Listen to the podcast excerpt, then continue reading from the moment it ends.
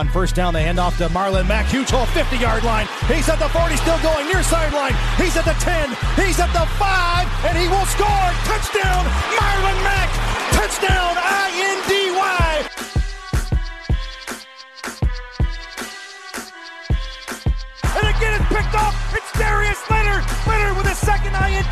and he's streaking down the near sideline. He's at the 40. He's at the 30. He's at the 20. He's going to go. A pick six for the Maniac. Horseshoe is back, baby. The horseshoe is back. Hey, what's going on, Colts Nation? Welcome back to the Bring the Juice podcast. In this episode, I wanted to look at training camp and I wanted to look at five Indianapolis Colts who I believe need to have great training camps in order to make this final 53 man roster. So, just to clarify, these are guys that I think are kind of potentially fringe guys on this roster. I think they're going to have to have tremendous training camps in order to stay on this roster. Uh, some of these guys more than others, which is why I have a top five list.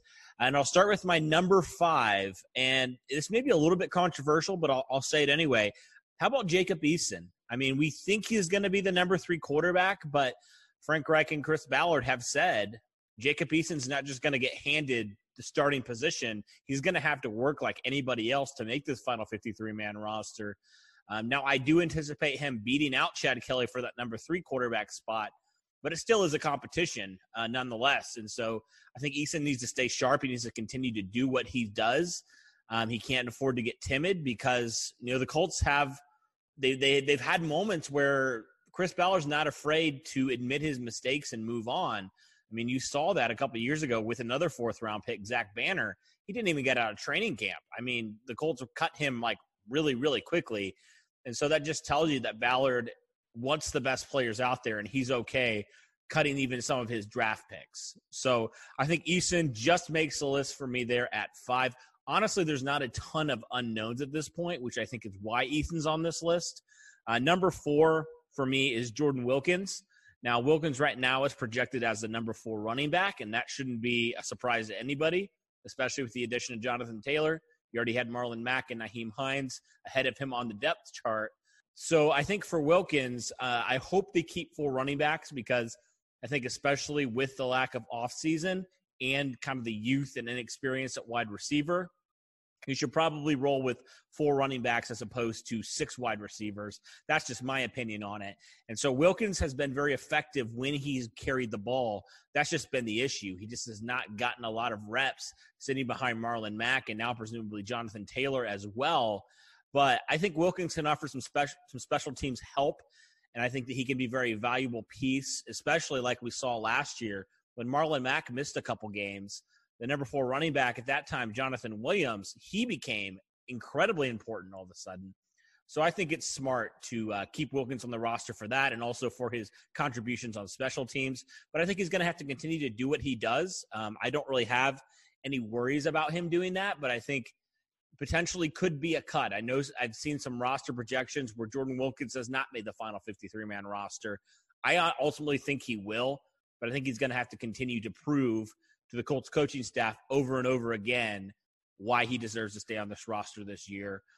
Uh, number three for me, Hot Rod, Rodrigo Blankenship. He's right now in a kicking competition with incumbent Chase McLaughlin.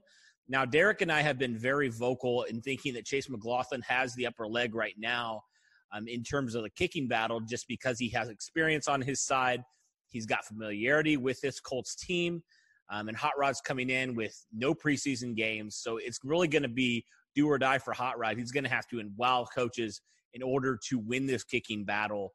And I think that's just what he's going to have to do because if he doesn't, if he's just pretty good and Chase is pretty good, I mean, I would give the advantage to Chase. I think unless Chase McLaughlin is completely terrible and Rodrigo Blankenship's just blowing him out of the water, I don't know if I see it happening unless Rigo's Rodrigo's just incredible in camp, which could happen. You never know. He's got a monster leg, so we'll see what happens there. But you know, really, whoever doesn't win this kicking battle, it's not like they're just going to be the backup. Like they are not going to be on this team more than likely. So I think that's why I have it a little bit higher than some of the other guys who I think even though um, Jordan Wilkins will probably still be number four, and even though Jacob Eason will be number three, I think the, the, I'm pretty confident they'll stay on the roster.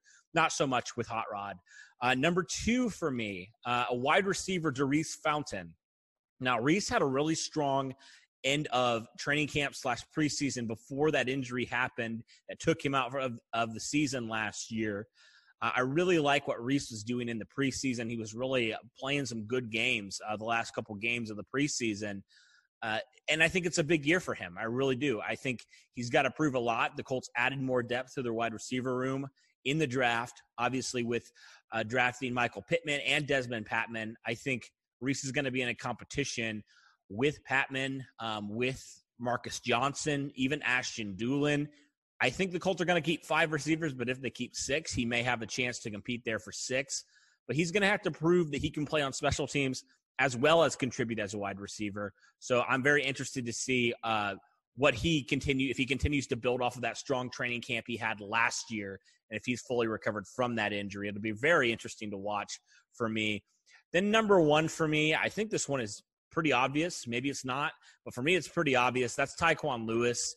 Tyquan Lewis, this last couple years, he's been a major disappointment um, for where he was drafted in 2018. He was a second round pick, and he's just not even come close to scratching the surface of the value the Colts gave up to draft him uh, in that season. So, uh, Tyquan Lewis, this is a big year for him. The Colts have beefed up that defensive interior a lot.